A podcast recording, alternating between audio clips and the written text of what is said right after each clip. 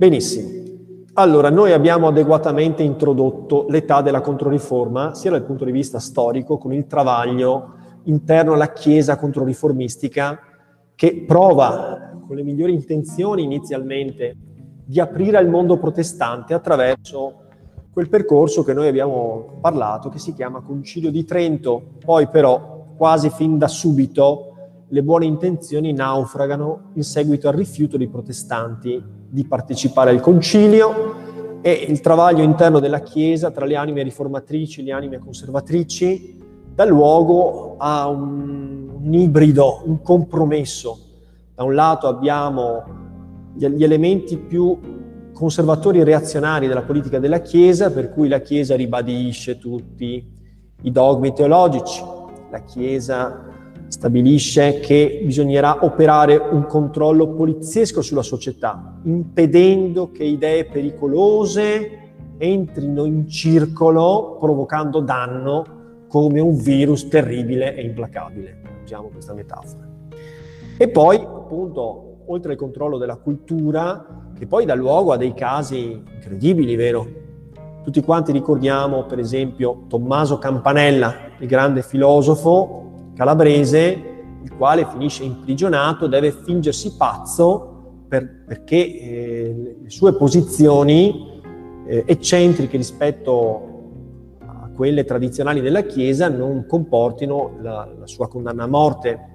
E poi Giordano Bruno, altro filosofo rinascimentale come pensiero, ma che osa sfidare la Chiesa sul terreno dei suoi dogmi di fede e per questa ragione viene condannato, in quanto decide di non ritrattare come hanno fatto altri prima di lui e quindi Campo dei Fiori nell'anno 1600 si tiene il rogo di un grande filosofo. Se volete, Tommaso Campanella, Giordano Bruno e la sorte poi successiva di Galileo Galilei, altra grande mente che in fondo è figlia del rinascimento, della curiosità, della voglia di indagare, del desiderio di conoscere con metodo e affidandosi alla sensata esperienza e non ai testi sacri, affidarsi ai sensi, alla matematica, alla ragione e non alle scritture, anche quella esperienza finisce in una condanna e nella necessità per Galilei, memore della sorte occorsa prima di lui a Giordano Bruno, a Tommaso Campanella, la necessità della biura, con il povero Galilei che finisce la sua vita, eh, diciamo, al carcere domiciliare, un osservato speciale che non potrà pubblicare più nulla perché i suoi libri vengono condannati all'indice. Questa è la situazione della cultura nell'età controriformistica. Quindi direi che qualcosa è cambiato. Toglietevi dalla testa d'ora in poi le statue nude perché la cultura controriformistica è quella che eh, comanda di eh, integrare la Cappella Sistina, gli affreschi michelangioleschi, attraverso eh, la dipintura di cosiddetti braghettoni, che sono delle veste, delle vesti, dei mutandoni, se preferite utilizzare questa definizione, alle immagini di nudo che imbrattano la Cappella Sistina, per come li ha dipinti appunto il Michelangelo. Quindi vedete che è una chiesa che si chiude e che chiude tutti i paesi cattolici in una cultura sempre più asfittica, sempre più irrespirabile. Quindi da un lato c'è questa cultura, dall'altro c'è la situazione dell'Italia. Dopo il 1559 l'Italia subisce la dominazione spagnola. Culturalmente la ricerca in Italia va avanti perché non dimentichiamoci che siamo ancora alla punta di diamante della cultura europea, dove si sono elaborate le idee migliori. A paragone di Machiavelli, Martin Lutero sembra un vecchio bigotto che parla da una prospettiva medievale, vagheggiando un ritorno a un passato mitico che forse non è mai esistito, insomma. Quanto più avanti è, quanto più moderna è la ricerca del Machiavelli e degli altri autori del Rinascimento. In questo clima, che risente anche della perdita di libertà che l'Italia subisce in seguito alla pace di Cateau Cambrésis del 1559, in questa situazione difficilissima in cui la Spagna finisce per dominare l'Italia, deprimendo ancora di più dal punto di vista culturale la situazione già delicata di una Chiesa controriformistica che opprime la libertà degli intellettuali, in questa situazione, dicevo, opera l'ultimo grande poeta, autore di un poema cavalleresco, che possiamo dire prosegue la linea già precedentemente stata del Boiardo e poi dell'Ariosto, anche se con caratteristiche diverse. Si chiama Torquato Tasso. E per noi è facile avvicinare il tasso perché il tasso opera in quella stessa Ferrara della quale abbiamo visto fiorire prima l'Orlando innamorato e successivamente l'Orlando furioso, ma in un'epoca posteriore. Il suo rapporto di lavoro con gli estensi in fondo non è molto diverso rispetto a quello dell'Ariosto, però è più tardo, è almeno di una generazione successiva. Quindi il Tasso va al servizio di Alfonso II d'Este, così come l'Ariosto era stato al servizio di Alfonso I d'Este e Boiardo prima di lui era stato al servizio di Ercole I d'Este, il fondatore della dinastia estense. Perciò appunto nel proemio l'Ariosto diceva Erculea prole, cioè discendenti di Ercole, di nome e di fatto, cioè dal punto di vista leggendario e mitologico e anche perché effettivamente discendevano da Ercole I d'Este, insomma. Però il Tasso, rispetto all'Ariosto, occupa il centro della corte ferrarese, la quale vive suo, la sua ultima età di splendore, perché vi segnalo che dopo la fine del Cinquecento la corte ferrarese degli Estensi viene soppressa. Perché? Perché la Chiesa allunga i suoi tentacoli fino a Ferrara e quindi gli Estensi se ne dovranno andare dalla città di Ferrara e si sposteranno a Modena. Perderanno Ferrara quindi è una situazione molto delicata in un'età controriformistica, in un'Italia sottoposta al controllo spagnolo, spagnolo, in cui il Ducato di Ferrara mantiene una sua libertà, una sua autonomia, ma in una situazione sempre, sempre più precaria. Però in questa situazione difficile si può dire che il Tasso entra nella corte ferrarese da grande protagonista. Infatti Ariosto ha spesso lamentato le sue difficoltà di rapporto con una corte meschina, poco attenta ai bisogni del poeta, poco colta, poco incline ad apprezzare il grande omaggio insomma, del poema cavalleresco dell'Orlando Furioso e invece più, inclina, più incline a eh, prestare attenzione all'utilità materiale insomma, dell'uomo che diventava amministratore, ambasciatore, eccetera, eccetera. Oppure semplicemente eh, valletto e uomo di compagnia. Il Tasso invece viene considerato un grandissimo poeta e viene sostanzialmente stipendiato per dedicarsi alla sua arte. Quindi è un uomo che ha un grande successo e felice di vivere a corte e che ha un rapporto sano con la corte, sano fino a quando poi non entrerà in rotta di collisione con la Corte. E sulle ragioni di questa rotta di collisione dovremo poi approfondire parlando della sua biografia. Però, non volendovi annoiare, io vorrei che dopo due informazioni, due che vi do ancora sulla biografia del Tasso, sulla quale ci eserciteremo perché ha avuto una vita molto avventurosa e travagliata, che è piaciuta moltissimo all'età del romanticismo, il quale ha fatto del Tasso rappresentante del genio romantico, genio ribelle e diciamo eh, sfortunato, oppresso dalle circostanze storiche, però fino a quando non è entrato in rotta di collisione, dicevo, con la corte ferrarese, Tasso è stato benissimo a corte. È stato portato in palmo di mano, è stato considerato il più grande poeta del suo tempo, così grande che in Italia si è addirittura scatenata una, una contesa letteraria tra i sostenitori co- del classicismo, delle cose antiche, cioè l'Ariosto, e i sostenitori della modernità. Il tasso rappresenta continuità e innovazione. Quindi è stato così grande che ha appannato molto precocemente la grandezza dell'Ariosto, la cui limpidezza eh, classicistica e rinascimentale cominciava a apparire un po' vecchia, antiquata, sorpassata dalla storia. Il poema del Tasso infiammerà tal punto gli animi da essere considerato il più grande, non soltanto della sua epoca, ma più grande anche dell'Ariosto, almeno da una parte. E poi l'Ariosto avrà i suoi sostenitori. Un'occhiata ai confini della sua vita ci dicono quello che abbiamo già capito, che ci siamo proiettati nella seconda metà del Cinquecento.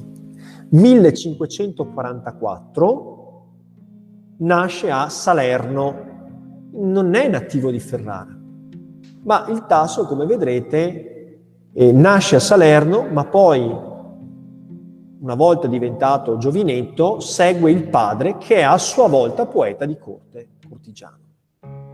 Quindi peregrina un po' in tutta Italia, a Roma, a Padova, a Venezia e poi giunge finalmente a Ferrara, dove troverà la sua casa. La sua casa, anticipo, anticipo una cosa, è la sua prigione, la sua casa, perché finirà in prigione, in una prigione terribile, cioè in un ospedale, in un ospedale per malati di mente. Quindi ascesa e caduta di un grande poeta italiano. Allora, per testimoniare la grandezza del tasso, io vi chiederei a questo punto di, di prendere a pagina 100 dei componimenti del tasso lirico, perché il tasso non è stato soltanto autore del grande poema, ma è stato anche autore di squisiti componimenti molto numerosi che sono stati ordinati su base tematica. La gran parte dei componimenti più belli del Tasso sono componimenti galanti e amorosi, che ci danno proprio la sensazione di un poeta di corte, raffinatissimo, abilissimo nell'arte del conversare, eh, ambito da, dalla corte ferrarese, capace di corteggiare le nobili donne, insomma un uomo che sa muoversi in un ambiente di un certo tipo, non come l'Ariosto, che sosteneva invece di preferire mangiare, che ne so, una rapa cotta su uno spiedo sopra un fuoco rozzo piuttosto che banchettare alla corte del duca di Ferrara.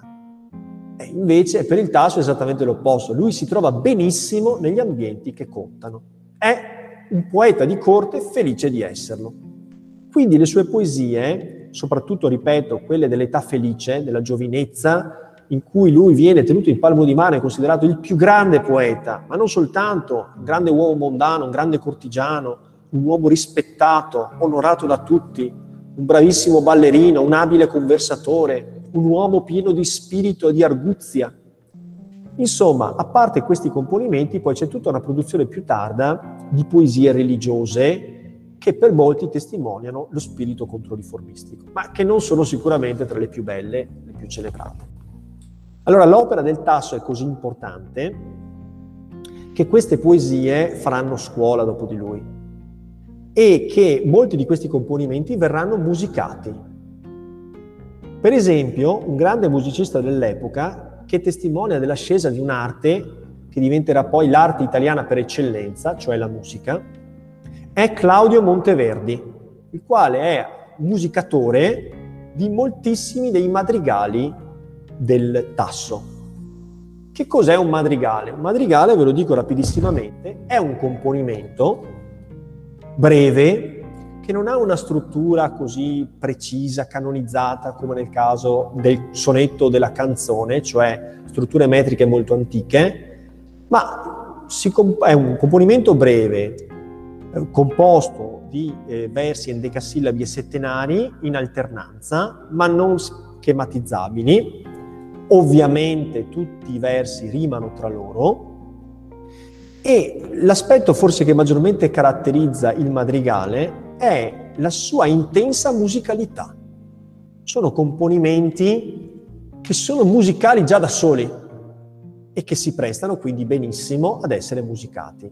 Ecco, quindi Claudio Monteverdi, che è l'ideatore eh, colui, l'iniziatore di un grande nuovo genere che diventerà molto popolare in Italia, che si chiama melodramma. Oggi noi la chiamiamo l'opera lirica, che sarà destinata a un grandissimo successo. Pensate che le grandi opere liriche, in particolare l'Ottocento e poi anche il Novecento, l'Italia, ancora oggi tutte le indicazioni musicali sulle partiture sono scritte in italiano. E sono gli stranieri che devono imparare l'italiano se vogliono cantare l'opera, perché le più belle opere sono scritte in italiano. Anche opere musicate da musicisti stranieri, che scrivono però per parti con libretti italiani, perché la supremazia dell'Italia nell'ambito del melodramma è pressoché indiscussa. Allora, per darci un po' un'idea, insomma, della novità, della freschezza io credo anche della modernità di questi componimenti, vi trasporto a pagina 100. Tratte dalle rime, produzione abbondantissima, perché le aveva tutte questo bambino prodigio che cominciò a scrivere da giovanissimo, aveva anche una grande facilità di scrittura, scriveva con grande, cioè senza grande travaglio interiore. Insomma. Allora proviamo a vedere a pagina 100. Poi vediamo se riusciamo a leggere anche la seconda, altrimenti ai 40 fatemi segnare l'orario e mi fermo. Adesso io ve la leggo e voi mi darete una mano ad interpretarla, quindi io cercherò di tacere il più possibile per sentire un po' le vostre suggestioni. Tacciono i boschi e i fiumi, e il mar senza onda giace, e le spelonche i venti han tregua e pace, e nella notte bruna alto il silenzio, fa la bianca luna. E noi teniamo ascose le dolcezze amorose, amor non parli o spiri, siamo muti i baci e muti i miei sospiri. Musicalità, si sente sicuramente, qualche chiarimento al verso 3, nelle spelonche, cioè nelle grotte, nelle caverne, i venti han tregua e pace. Poi al verso 6, e noi teniamo ascose le dolcezze amorose, ascose nascoste, nascoste. Amor non parli o spiri, insomma, non, non emetta neanche un sospiro. Si è muti i baci e muti i miei sospiri. Bene, allora proviamo a vedere, sempre tenendo in mente, perché abbiamo costruito tutto su quella fragile impalcatura di quella galleria di immagini Abbiamo visto, vi ricordate, il Caravaggio, abbiamo visto l'Arcimboldo, insomma abbiamo visto diversi autori che ci hanno introdotto il bronzino sui, sulla sensibilità, alla sensibilità manieristica. Quali sono gli aspetti? Eh, è inutile qua ragionare sulla parafrasi perché mi sembra molto chiara, eh, il componimento è molto chiaro, ve lo potete rileggere silenziosamente e fatemi i vostri eh, rilievi, cioè innanzitutto di che cosa parla questa poesia, quali immagini si, si, passano davanti ai nostri occhi e quali sono gli elementi che voi notate. Che possano legarsi anche a quei dipinti eventualmente. Prof. Sì? Secondo me intanto la presenza di questi paesaggi naturalistici. È vero, è vero qui noi abbiamo questi bellissimi paesaggi che vengono descritti in che maniera, con che stato d'animo secondo voi? Ripeto, tacciono i boschi e i fiumi e il mar senza onda giace. Prima immagine, naturalistica mi pare, no? Quindi fiumi, boschi e mare. Che tipo di sensazione ci dà questo insistere sul loro tacere. Tranquillità e un po' di melanconia. Bene, bene. Quindi c'è un senso quasi di stupefatta attesa, di profonda serenità. Il mare senza onda giace, vedete il respiro, del, sembra quasi di sentire il respiro del mare. I boschi e i fiumi, quindi immagini gra- di grande espansione in cui l'animo sembra quasi allargarsi. Poi dice nelle spelonche i venti han tregua e pace e nella notte bruna alto silenzio fa, soggetto, la bianca luna. La bianca luna produce un grandissimo, un profondissimo silenzio. Proviamo a utilizzare, ecco, facciamo così, utilizzate la chat e proponetemi un aggettivo che descriva questo paesaggio per lo stato d'animo che produce nel poeta che lo contempla e lo rappresenta. Ciascuno di voi utilizzi un solo aggettivo. Vai!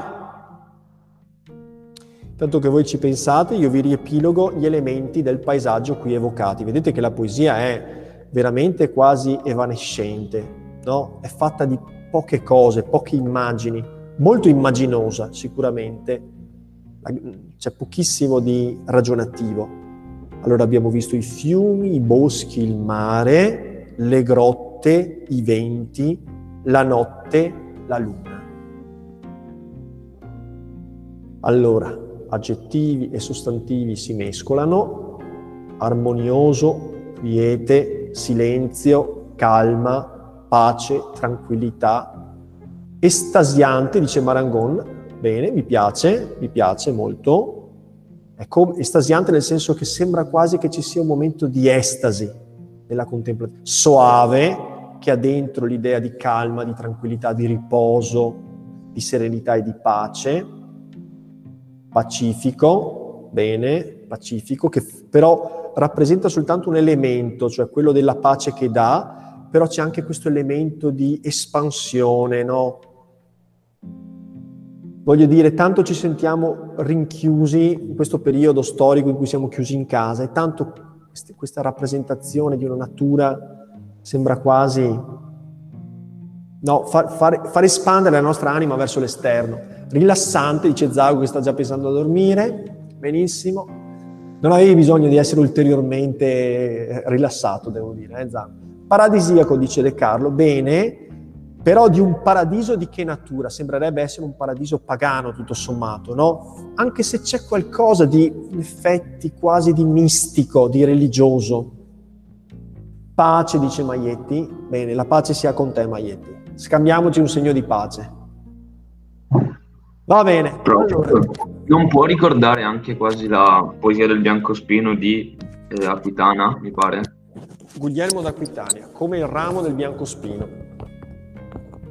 Sì, quando diceva che il biancospino trema di notte al freddo e al gelo, però poi si apre al primo sole del mattino. Sì, è vero. La raffinatezza delle immagini, ecco la loro natura quasi argentina, cristallina, armonia, incondizionato, tranquillità, pace. Bene, non so se tutti abbiano scritto, ma molti hanno, lo hanno fatto.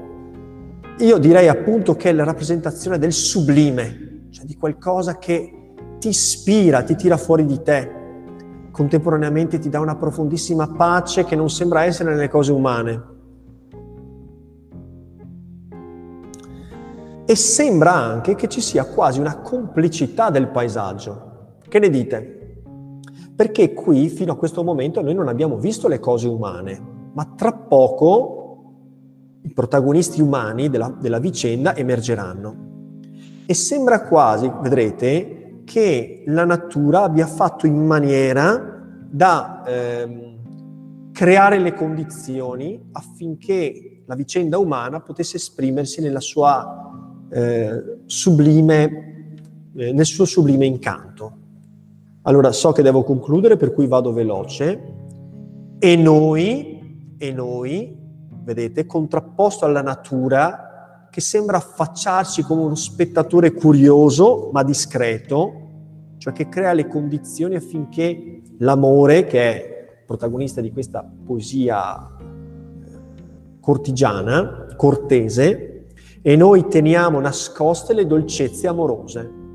Quindi si capisce che c'è un dentro intimo, nascosto, riposto, oscuro agli altri uomini, come uno spazio protetto e intorno c'è la bellezza della natura incontaminata, quasi selvaggia, sublime, che sembra quasi appunto fare. Viene, vengono quasi in mente, se ci pensate, i grandi ritratti. Prendiamo per esempio, che ne so, la Monna Lisa di Leonardo. Ce l'avete presenti quei ritratti rinascimentali con la figura di una bellissima donna e poi uno sfondo paesaggistico di eh, catene montuose aspre e dirupate, il paesaggio che incornicia la vicenda umana e, e la incastona quasi.